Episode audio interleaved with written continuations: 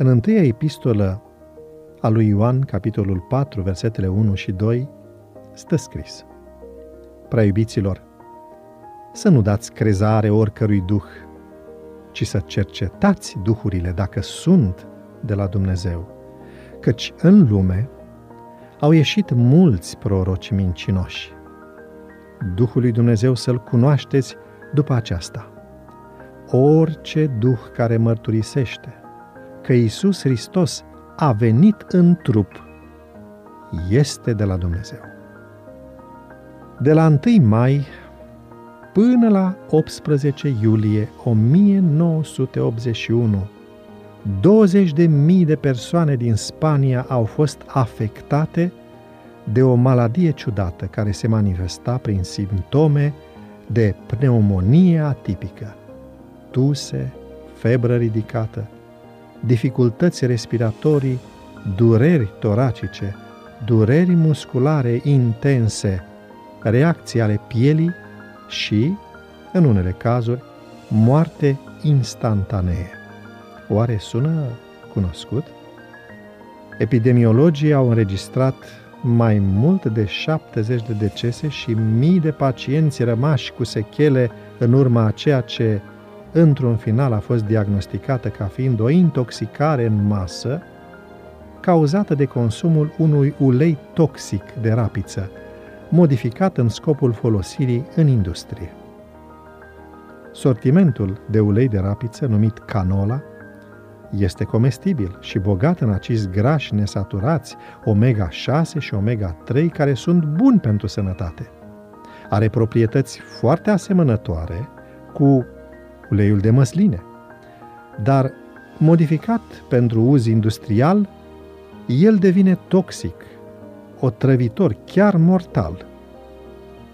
Mânați de o sete criminală de profit, Importatorii acestui ulei industrial l-au comercializat în mod fraudulos pentru consumul alimentar, vânzându-l mai ieftin și folosind metoda din om în om. A fost cumpărat de clasa muncitoare, de persoane vârstnice, de mănăstiri, de instituții de binefacere, adică de oameni cu mijloace financiare limitate.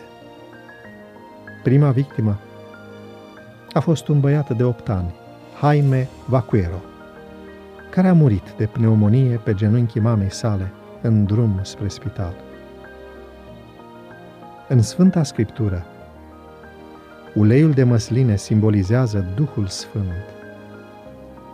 Uleiul folosit pentru aprinderea candelelor la templu reprezenta prezența divină în acel loc și se folosea și la ungerea regilor, preoților și profeților.